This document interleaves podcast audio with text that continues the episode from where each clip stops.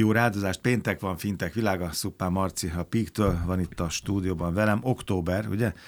És egy komplet lapszemle, egy hosszú lapszemle 20 percben, hát lehet ennél sokkal több is, meg sokkal kevesebb is, nekem olyan 8-10 perc volt végigolvasni. Nekem is idefelé a kocsiban sikerült végigolvasni ezt a, ezt a cikkünket. Egyébként, amiről szó lesz ma, így van az októberi fintek körkép. körkép.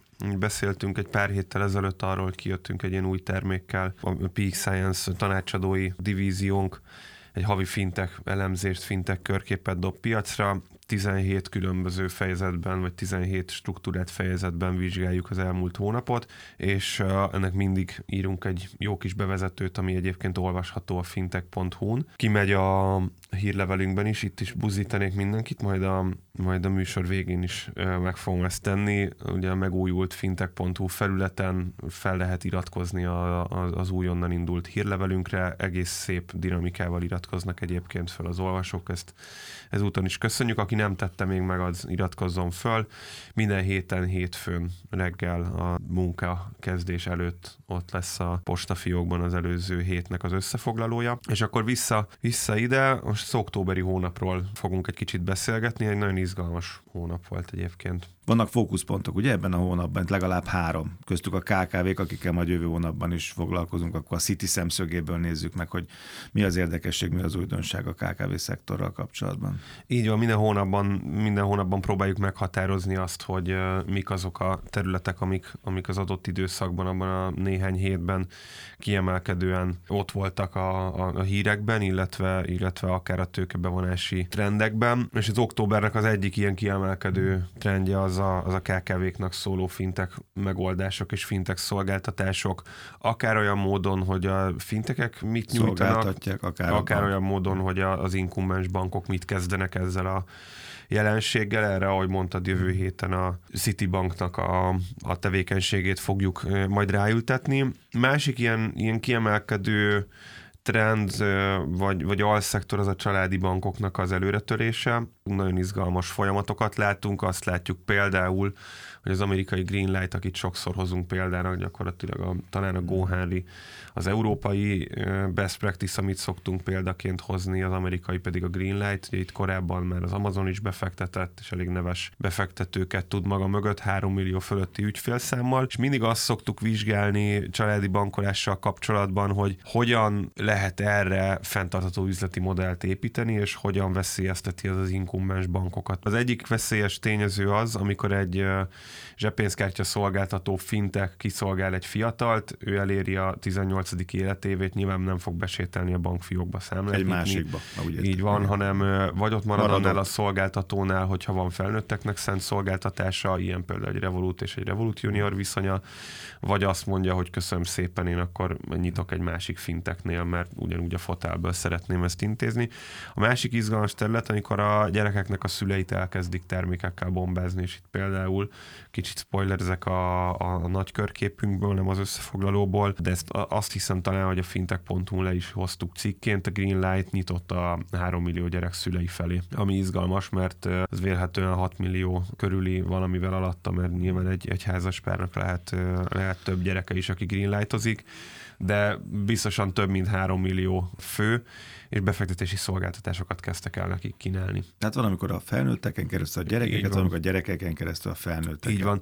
A másik nagyon izgalmas terület, illetve a harmadik, az a BNPL-nek a további brutális előretörése, és megint csak Klarna. Itt beszéltünk erről október folyamán is, iszonyatos dömpinget, hírdömpinget és, és, és akciódömpinget árasztott ránk október folyamán a BNPL szektor egésze is, de, de annak most azt gondolom, hogy a sóját megint csak abszolút a Klarna vitt el itt felvásárlásokkal, új szolgáltatásokkal, edukációval, egy kis öniróniával, talán ugye erről beszéltünk néhány műsorral ezelőtt, hogy elkezdtek már arra edukálni embereket, hogy nem feltétlenül mindig kell hitelt fölvenni, és egy fricskával a piac felé, mert hogy kihoztak gyakorlatilag egy olyan szolgáltatást, ami egy egyszerű fizetési kapu, és gyakorlatilag Klarnán keresztül ki tudod fizetni egyben is a termékedet.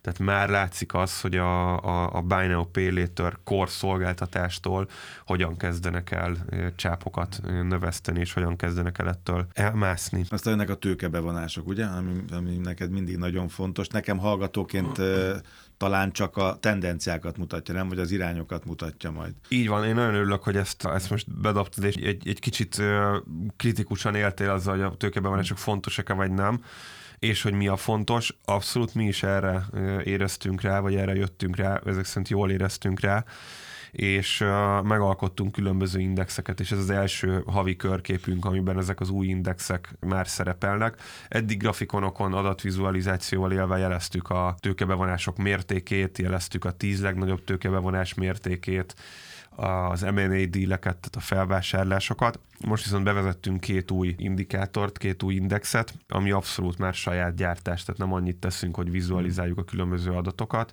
hanem saját logika alapján állítjuk elő ezeket. Ezek egyelőre nem publikusak, hanem a fintek körkép előfizetőinek, ügyfélkörének érhetőek el.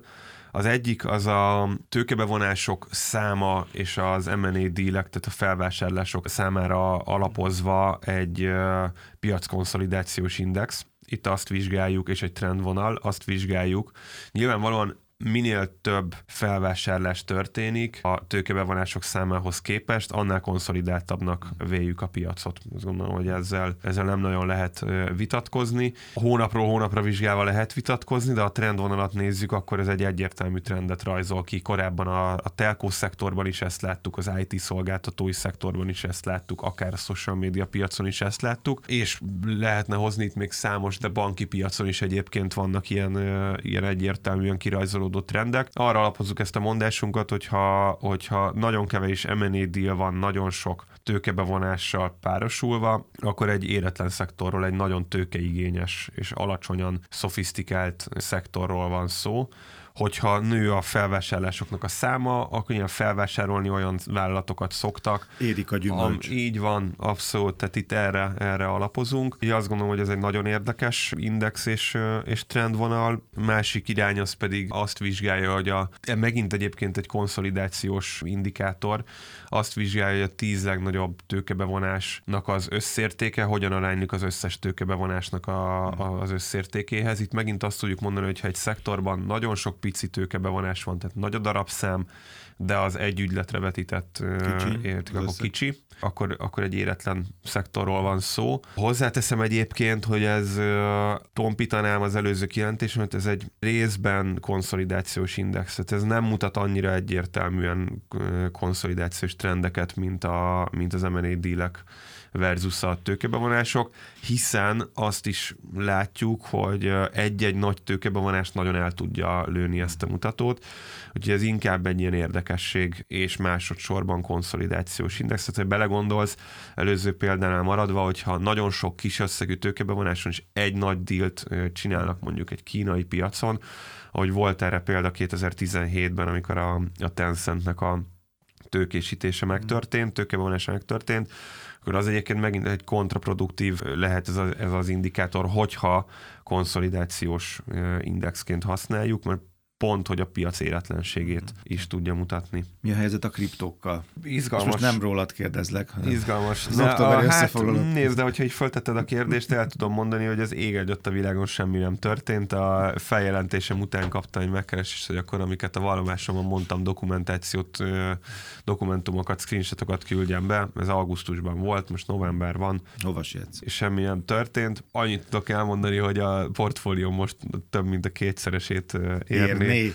Erről ne beszéljünk inkább, Jó. de nyugodtan rákérdezhetsz nem, ilyen két havonta, és, akkor, csak, és akkor nem csak az anyagban agy, láttam. Ha agyvérzés az októberi összefoglalóban láttam, és ezért kérdeztem, hozni. hogy te hogy gondolod most? Így a kriptókkal kapcsolatban nekünk ilyen kifejezett gondolataink és következtetéseink nincsenek, tehát mi itt kriptósemlegesen próbáljuk tartani magunkat, illetve tart minket a piac, ahogy ezt látjuk. De valóban van egy, egy blockchain trendek fejezete az anyagunknak, ahol, ahol vizsgáljuk egyébként a legújabb blockchain, nem csak trendeket, termékeket, hanem, hanem szolgáltatásokat is, és ezen belül természetesen kriptókat. Kriptókkal kapcsolatban egyébként azt vettem, hogy a bitcoin új történelmi csúcsa tört októberben, és nagyjából tartja is ezeket a szinteket, nyilván van ebben korrekció. Azt is látjuk, hogy az altcoinok, tehát a bitcoin alatti réteg az még nem indult igazán el. Most már a, most november van, tehát most már, most már indul, most az októberi piaci helyzetről beszélek. Nyilván itt az várható egyébként, hogyha, hogyha le fogja képezni most is a piac az elmúlt éveknek a, a, a trendjeit, hogy az altcoinok követni fogják a bitcoinnak a, a szárnyalását és, a, és az árfolyam emelkedését. Konferenciákról is beszámoltok? Beszámolunk konferenciákról, én most azzal nem, nem rabolnám a hallgatóknak az idejét, de, de egyébként izgalmas, izgalmas konferenciák voltak, akár magyar piacon is, de nemzetközi piacon pláne október folyamán, és ez folytatódik igazából ilyen november-decemberben konferencia dömping van, aki konferenciát akar szervezni, ez nem most tegye. Amit talán így megemlítenék, az a kártyapiaci konferencia nagyon jó lesz. Én is tartok előadást, meg hogyha jól emlékszem, vezetek is egy kerekasztalt. A, az előadás az a trónfosztás a hitelkártyapiacon címet fogja viselni, amiről egyébként beszélgettünk már itt is. Nyilván nem azt az adást fogom megismételni, hanem sok új tényszámot is fogok hozni, illetve a végén majd be fogok mutatni egy, egy 3-4 percben röviden egy, egy, egy termékfejlesztési javaslatot az inkumbens bankszektor számára, hogy hogyan tudják lehetőségként használni a trónfosztást a hitelkártyapiacon, és hogy védjék ki ezt a kolt vagy öngolt, ami, amit az okozna, hogyha nem foglalkoznának ezzel a trenddel. Erről még talán a műsorban ez, ez a nagyköveti rendszer ez nem, nem került szóba, vagy nem hangsúlyosan került szóba, de te biztos emlékszel, hogyha valamikor szóba került. Nem, én, én, is, én is azt gondolom, hogy nem került, nem került terítékre. Szerintem ez egy nagyon izgalmas fejezete. Az összes fejezetünk nagyon izgalmas egyébként az anyagban, de nyilván a, a 17 fejezetből 8-10 az, az ilyen konvencionális fejezet, amiről, amiről kötelező beszámolnia. Hogy Jó, felvásárlások, konferenciák, újdonságok, Akkor a, a, a, Én a konferenciákat is egyébként egy ilyen unikális fejezetnek mondanám, mert hogy azért tettük bele ebbe az anyagba ezt a fejezetet, mert nekünk is ez hiányzott, tehát igazából magunknak elkezdtük összerakni, és akkor úgy voltunk vele, hogy ha nálunk itt van, akkor ezt szívesen megosztjuk a partnereinkkel, ügyfeleinkkel. Nincs egy ilyen fintech konferencia agregációs szolgáltatás ma sem Magyarországon, sem egyébként itt a régiós fókusszal de a egyik kedvenc fejezetem az a, az a UX UI trendek egyébként, a másik kedvenc fejezetem pedig a, a marketing aktivitások ez azért kifejezetten érdekes, mert nem nagyon szokták a fintech piacot ilyen szemüveggel mm. vizsgálni, tehát nem nagyon szoktak arra fókuszálni, hogy jó, de mégis hogyan éri el a, a, az adott fintech szolgáltatás, vagy egyáltalán a fintech jelenség a végfelhasználókat. Úgyhogy ezért ez, egy, ez szerintem egy, egy kifejezetten izgalmas pont, és ahogy mondod, ebben a hónapban egy olyan trendet néztünk meg, ami egyébként egy kicsit azt mondom, hogy az egész online szolgáltatói világot az elmúlt időszakban átszövi ezek a nagyköveti programok, mondhatjuk ezeket ilyen trendiben influencer kampányoknak is. Tehát mi gondolhatunk itt nagyköveti kampány képében a Helles Bruce Willis-es együttműködésre is. Ott is a Bruce papa egy, egy, egy nagykövet, de gondolhatunk abszolút az influencer kampányokra is. És mivel a, a fintekek fiataloknak szólnak, és, és kifejezetten az online térben szólnak, ezért jellemzően olyan kampányokat látunk, amik nagy social media követőbázisú influencerekre ülnek rá, és ezen keresztül promózzák valamilyen módon a saját szolgáltatásaikat, termékeiket. De ez téged megérint valamilyen módon? Ilyen közepes aktivitású social media fogyasztó vagyok, mm. tehát mondjuk erre az új világra, hogy TikTok, stb. nem ültem, nem ültem föl, és nem tudom aztán, hogy mit hoz a jövő, de jelenleg nem érzem azt, hogy, hogy hiányzik, aztán persze 20 évvel ezelőtt nem éreztük, hogy hiányzik nekünk az okostelefon. Nézd, a Peak egy infrastruktúra szolgáltató, nagyon magas szintű B2B ügyfeleknek szól, tehát nem gondolom, hogy a, a következő nagy banki ügyfelünknek a vezérigazgatóját egy az onnan hal, hal majd először. Igen, azért mondtam, ezt már mondtad egyszer, csak azért, hogy de azt személyes viszonyodra voltam itt is, itt is, itt is elképzelhető, hogy, hogy beáll ebben majd változás. Emellett egyébként készülünk egy, egy szolgáltatásunknak a spin ami egy végfelhasználóknak szánt termék, ez most is ott van a termékpalettánkon, annyi, hogy pont itt a testidegenség, vagy az eltérő marketing és, és disztribúciós stratégiák miatt, ami, ami ugye egy óriási gap az infrastruktúra szolgáltatás és a végfelhasználói szolgáltatás között, két ilyen fejezetünk is van egyébként az anyagban, ott is külön szedjük, tehát emiatt spin ezt, ott mindenképpen fogunk élni mm. ilyen lehetőségekkel, ilyen, ilyen megoldásokkal, és én azt gondolom egyébként, hogy ez alapvetően egy jó, jó irány a fiatalokat, de a fiatal felnőtteket is simán. De egyébként azt gondolom, hogy az idősebb korosztályt is abszolút meg lehet győzni ilyennel, tehát itt nem feltétlenül a, a 14 éves gamer tiktokerekre kell gondolni, lehet gondolni a... Nem csak rájuk. Vagy nem csak, nem csak, így van, nem csak rájuk, mert nyilván zseppénzkártya szolgáltatás esetében ez nagyon fontos. Lehet gondolni a, a, az idősebb, tapasztaltabb korosztály számára szóló nagykövetőbázissal rendelkező influencerekre is, akik, akik el tudnak vinni akár komolyabb termékeket, és, és, és akár, akár részt tudnak venni egy edukációs folyamatban.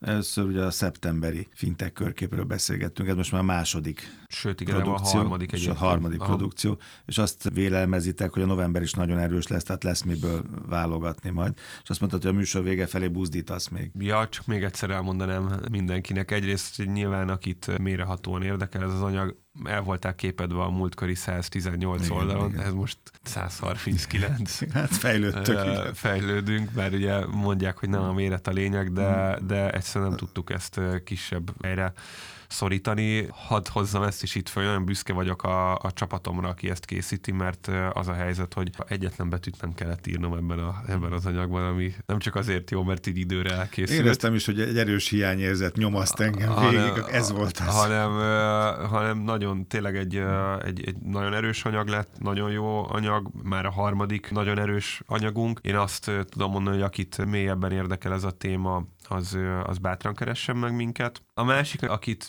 a havi 140 oldalon keresztül azért ez nem érdekel, azt meg fintech.hu rádió műsor hallgatás, illetve a, illetve a hírlevelünk, ami, ami szerintem nagyon jó, egyébként tényleg nagyon, nagyon szép is lett, esztétikus lett.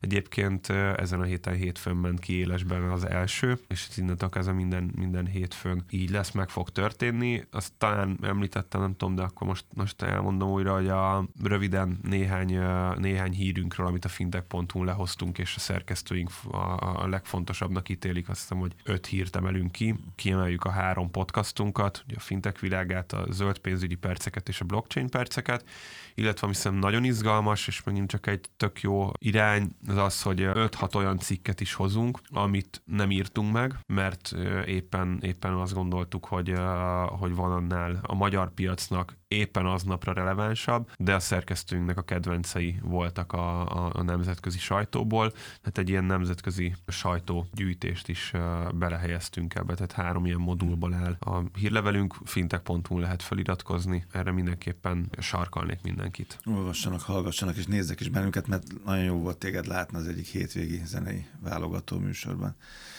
Na, most nem tudod, hogy miről van szó, ugye? Fogalmat Jövő héten derist ki fintech.hu. Az érdekességek, az információk, a rádióműsor, a fintech világa jövő hét pénteken. Szupán Márton Pik, köszönöm szépen.